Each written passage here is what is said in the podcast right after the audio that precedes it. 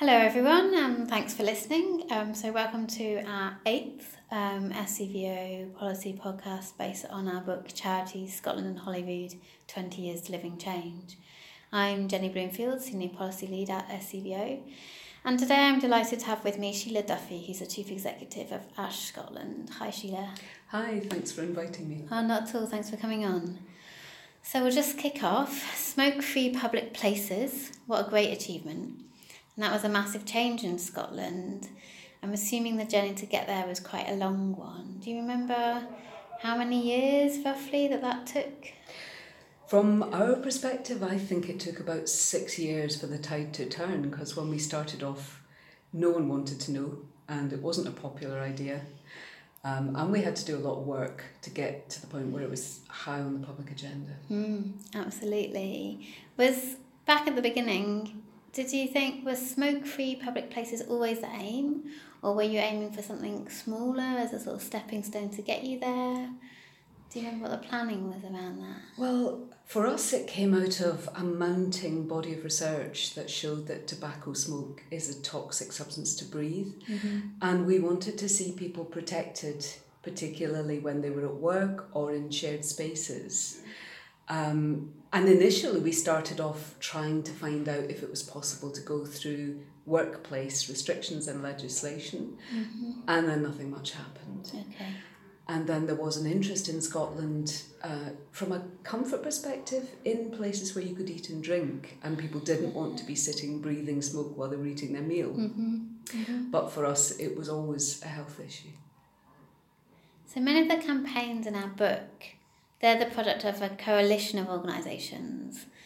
Did you go down the coalition route as well in your campaign? Absolutely, we did, and we could not have achieved what was achieved without working together with other partners.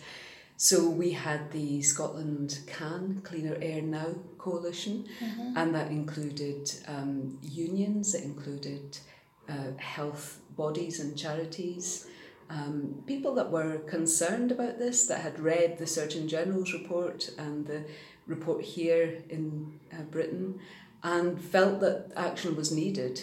Mm-hmm. And we worked really closely with partners um, to look at the evidence, to agree the messages on the basis of that evidence, and just to keep pushing it as an issue that wasn't going to go away and needed to be looked at. And how did you find that on a practical level in terms of sort of agreeing messages, for example, that can be quite difficult. I know between different organisations maybe have slightly different takes, or did you find that you were all sort of quite naturally all as one? We play to people's strengths. So we wanted to see legislation. I think that came through pretty quickly and pretty clearly. Mm-hmm. But we went to the heart charities to find out the best evidence on the impacts of secondhand smoke on heart health. Mm-hmm. And we went to the lung charities to find out what it did to your lungs. We went to the cancer charities to find the best cancer statistics. And we met round table sometimes quite frequently, maybe every couple of weeks just to see where we were, what was coming through in the public and press messaging, what we needed to address, and what we needed to agree. Yeah.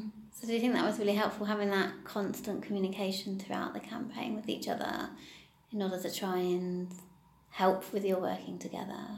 I think it was essential because Ash Scotland works on tobacco and tobacco related issues. Yeah. But for something of that magnitude of change, you need a much wider coalition of um, civil actors, people that are willing to kind of speak up and bring their perspective on it. Brilliant. Um, how much would you say that civil society and the support of the general public helped with your campaign? It was a massive tide that turned the political opinion, I believe.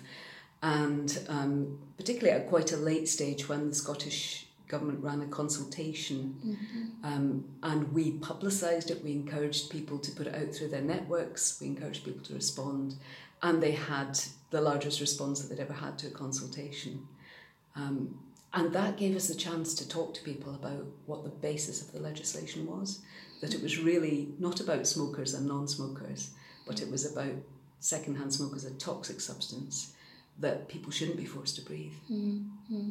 And how did you find, because even just in my memory, there isn't a lot of public support for that kind of legislation back before it sort of it sort of grew and there was a wave of support, but that wasn't always the case. So how do you recall how you managed to get to that stage where the public were behind it? When we started talking about it as Ash Scotland journalists, um, there was a very negative reaction. Mm. It was a case of, well, people want to go out and relax and have a pint and a cigarette, and you can't change that. Pubs mm. are not going to change. Mm. Um, and then a bit of a wave of um, smokers' rights type arguments, which were pretty much originating with the tobacco industry and the groups that it was funding and incentivizing to put across those messages. Um, but I think what's interesting to me is is the silent majority that got involved because there was a small vocal number of um, smokers' rights organisations of voices who talked about the right to smoke and to enjoy smoking. But there was a much larger group of people who were affected by tobacco smoke mm. and when asked about it, voiced their opinions. And I think one of the things that really helped convince the government to act was that public opinion was very strongly in favour of taking action. So, did you feel that that public opinion was always there and it was just a case of encouraging people to speak up? I suspect so. Okay. I suspect so, but there was quite a lot of work to do in, in the media and in public debates to move the argument away from I don't like the smell, I don't like going out in the evening and coming back smelling of cigarettes to mm. actually this is something that if you say work in, in a pub and you have to be there for a 10 hour shift and you're breathing it in is likely to affect your health in the long term. So is that a deliberate strategy of the coalition to say no we're going to focus on the health side rather than the comfort side because that's the that's the more extreme end and that's the that's the side that we we can win on better. I'm not sure it was a strategy, it was where we started from because okay. we were interested in improving health Right. And this was one thing that was coming through really strongly from research. Mm. And other countries were starting to look at it and starting to realise that legislation was needed. Mm. Um, so Ash Scotland, for example, was set up by the Royal Colleges and, and set up by the Royal College of Physicians Edinburgh initially mm. because the messages about the harmfulness of smoking weren't getting across to the public because the okay. tobacco companies, PR companies, were casting doubt on them yeah. and um, suggesting that really it wasn't that risky, and they did mm-hmm. exactly the same with secondhand smoke. Mm-hmm. Mm-hmm. Amazing. Um, so just to look at practicalities, because um, part of the reason we're doing these podcasts is just to try and support our sector to learn about successful campaigns like your own and, and how how those happen, how those happen on a sort of day to day basis. So I'm curious, obviously, it was a very long running campaign, so I think you said six years. Did you build up a fixed plan or have a clear idea of how you wanted to um, achieve what you did? Or were you quite free flowing, or was it a bit of both? Did you have certain milestones? What was the sort of strategy to begin with? Um, it was quite free flowing in many ways, although we had sort of mini campaigns at different mm-hmm. stages. Mm-hmm. Um, and at one point, we were asking for legislation, and a voluntary approach was being backed by the Scottish Executive. Right. And we didn't think it would work, and we showed them the evidence internationally, which convinced us it wouldn't work. Mm-hmm. But they were determined to go along with it and to keep the licensed trade happy because they'd had a lot of representations and, and fears from the licensed trade. Mm-hmm. So we said we would um, agree to sit on our hands and not criticise that for two years if they put in a baseline measure and then looked at it again after a couple of years mm. to see mm. what had changed mm-hmm. and if it had provided effective protection for people mm-hmm. then it had worked and if it hadn't we wanted them to look at legislation mm-hmm. so it was actually nearer three years when they look, looked at it and measured it and what they found was there'd been an increase in signage but not an increase in protection and at that point we started moving qu- pretty quickly towards legislation. Amazing. So, had you expected? Were you were you already planned ahead for that? Were you expecting the voluntary scheme not to work because it hadn't internationally? So you you already had other things to roll in terms of campaigns and media work for when after those two years had passed, that voluntary method hadn't worked. Well, there were um, a couple of attempts to bring private members' bills, which Mhm. focused on places where food and drink was served. Mm-hmm. And so we had to support those while not losing sight of the fact that this was a bigger question. It wasn't just about food and comfort. Mm-hmm. Um, and I think we were quite opportunistic. So as other nations started to address this, we would spotlight that in the media. Um, we Yeah. they say no plan survives the first engagement with the enemy, and that was certainly my experience because we had to adapt and we had to deal with the arguments that were coming against what we were trying to do. And in the case of tobacco, we have a very well funded and unscrupulous opposition um, who will throw all kinds of things in the Yeah. mix. And some of them we were able to answer, and some of them we weren't. So we just tried to be very honest Mm-hmm. and we tried to look into what was being said and analyse it and answer it. And I think it was that kind of very hot, very live debate in the media that helped inform public opinion about what was happening. Okay, grand. Um, I'm curious because obviously it's been quite a journey. Were there particular sort of turning points on your journey? So was there anything that you were doing that didn't work as well as you were expecting, or or conversely something that was more effective than you'd anticipated? Were there sort of like what were your highs and lows as you went along, if you can remember that far Mm. back? I mean, I found that having political champions who took an interest and were willing to speak on it was vital. And briefing the wider body of um, the Scottish Parliament was also vital. We were fortunate because we went under the radar of tobacco multinational corporations till quite a late stage in the debate because they thought Westminster decided everything. And they didn't Ah, realise that the new Scottish Parliament had been given powers to legislate. Mm. So they came in with the big guns at quite a late stage Mm-hmm. when people had already had the debates, thought about it, looked at the evidence, and made up their minds. So, so we had a win there, and it's never been as straightforward since. Mm-hmm. But at that point, they started bringing in um, crisis PR agencies. They started offering MSPs all paid trips to Zeebrugge to go and talk to them, and you know, trying to influence very hard. Yeah. Um, I think what interested me as well was we argued on evidence, and the MSPs were convinced on the evidence. Okay. But following on from that, of course, the industry adapted and started using evidence as an argument, but not the definition of evidence that we would use. So they would fund random sort of studies in, in obscure American colleges and claim that was the same as, you know, a, a very thorough peer-reviewed published piece of evidence from a reputable university. Yeah. So there was, I learned quite a lot about how you say things, and we Mhm. stopped talking about um, banning things and started talking about smoke-free enclosed public spaces. Yeah. Um, we started talking about the substance rather than the people using it, because you don't have drinkers policies, you have alcohol policies. Yes. Okay. So we were talking about tobacco policies Yeah. rather than smoking policies. Yeah. So I think you do have to listen and you do have to question your own stance and you do have to be prepared to adapt as as the debate evolves. And did you find within your coalition partners that everyone was quite happy to sort of work that way and do those things as they came up and change language that you use or the framing that you use? We ended up operating at two levels. So we had the overview coalition with the policymakers mm-hmm. and influencers. Mm-hmm. And then within that, they identified their communications experts and we met with them to talk about the messaging and getting it right. Mm-hmm, mm-hmm. So we were bringing in the best expertise and Yeah. there was a sense that we were working against very well funded, very experienced corporate PR companies and mm-hmm. communications agents. But uh, we had a bit more of a sense of what we were doing was right and we were committed to it. it We weren't doing it because we were being paid. No, sure.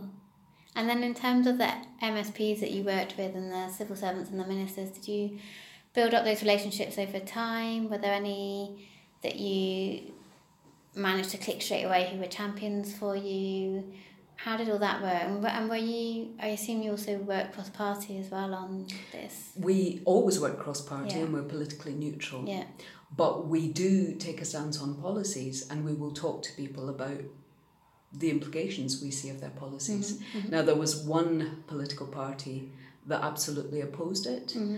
but they had a very active member who was working closely with Forest, which uh, calls itself Freedom Organisation for the Right to Enjoy Smoking Tobacco, but is actually on record as being 96% funded by tobacco companies and always advocates for the right to smoke and not for the right to quit or to protect your family from tobacco smoke.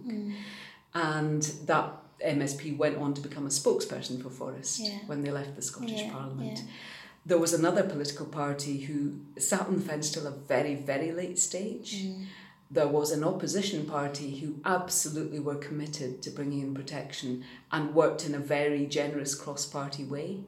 Um, and I think the, um, the, the government at the time took time to convince, and the health minister was convinced by the evidence, mm-hmm. but the first minister had to go to Ireland and see it for himself and see that it was politically popular and practically doable before Okay. he really came on board.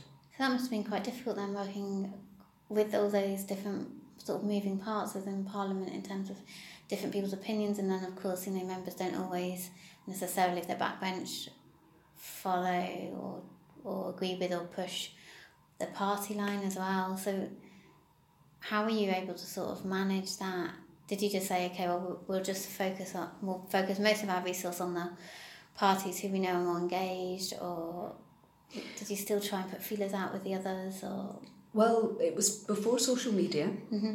but we had emails. So we would do rapid, quick, short email briefings and updates to MSPs, and we would do it to all of them. okay, So we weren't being targeted on a political Yeah. party. But there was um, someone in opposition who had brought a private members bill, and the coalition met with them and discussed their ideas and their mm-hmm. take on it. Mm-hmm. And at a later stage, when there was legislation going through, we met with the health minister mm. and briefed him mm-hmm. and had set questions in advance for him um, and just kind of explored the issues a bit in depth. And he later actually name checked the Scott Coalition great, um, as as one of the actors that had made this legislation go through. And happen. brilliant. And you mentioned their islands. I'm just curious. So some of the some of the campaigns in their book, they I know take inspiration from other things that have happened globally, like elsewhere, or equally they've inspired, as yourselves have done, legislation to sort of follow that's that, that's been taken on in other nations. So just curious. So how much do you feel that that Ireland example, as being so close to home as it were geographically and language wise, you were able to sort of drag that over and say, look, they're doing it, so we can do it. It was crucial. They were the first in Europe, and they had a similar kind of culture and approach uh, to ours in Scotland. But theirs came through in a different way. So theirs was workplace legislation, and the public debate in Ireland was all about protecting the health of bar workers. Okay. Whereas here it was about um, enclosed public spaces that families would go into and people would work in and people would use in various ways. Mm. So it was a different kind of mm-hmm. argument. Mm-hmm. And Ireland went on its gut and its heart and breached into the legislation very successfully. Scotland gathered shed loads of evidence and then actually put in a very well funded program to measure the effects. So there were things that were thrown against us, like, well, people will stop going to pubs, but they'll smoke more at home and expose their children. Mm-hmm. There was no research about that, so we couldn't answer that. Mm-hmm. So that was one of the things that got funded to be looked at in terms of research. And what they found was, overall, among 11 year old school children and a separate study of non smoking adults, there was an 11% decline in being exposed to tobacco smoke. And actually, people, rather than go home and smoke, would walk between pubs rather than sit in one pub all evening. So they would Okay. smoke on their way around between pubs, so they're getting a wee bit more exercise when they were smoking. Excellent, thank you. Um, you've obviously achieved something really significant for Scotland, which is fantastic. Um, I just wanted just to finish off if you've got any advice to others in the sector who are looking to make similar achievements or any top tips that you'd like to offer our listeners. Um, it's a good question. I think, from my perspective, um, don't think of anything as being the new tobacco because people look back at what was achieved and they think um, this is a template. But it wasn't a template, it was a messy recipe of um, additions and changes and tweaks and random forces coming in and um, engaging. So it was very much uh, dealing with what was in front of us Mm. rather than, you know, a template for a campaign that you can lay on other issues. So I've heard people say that, you know, alcohol was the new tobacco, obesity was the new tobacco, whatever. I would say um, do your own thing. And I would say it was not by any means certain that this would succeed mm-hmm. when you lived through it. Mm-hmm. So, uh, smoke free in closed public places came in at 6 am on a Sunday because they thought that that's not going to cause a lot of problem with pubs and things. No one's in the pub drinking at 6 am on a Sunday. Mm-hmm. But the NHS had set up a crisis centre and were fully prepared for civil rioting because that's what they'd been told would happen by tobacco industry actors. In terms of tips, I think it's important to be clear about what you are trying to do and why you're trying to do it. I think it's probably quite important to figure out who's on the same track as you in mm. terms of trying to achieve this and where the opposition is likely to come from. And many campaigns won't have the kind of very organised, funded opposition that we have that are prepared to, you know, throw major companies at you and, and litigate if you say the wrong thing. Um, but it's still important to realise, I think, who you need to convince or what arguments you need to engage with. And I think important to have a plan, but also be flexible and maybe replan when things change. And always, always important to look at the opportunities and, and seize them before they pass. Amazing. Thank you very, very much. It's been great having you in. So thank you everyone for listening. What I'll do is I'll make sure that the link to Ash Scotland's website is um, up on the page next to this podcast, where you can also find the link to our book, Charity Scotland and Holyrood. Thanks everyone. Thank you. Thank you.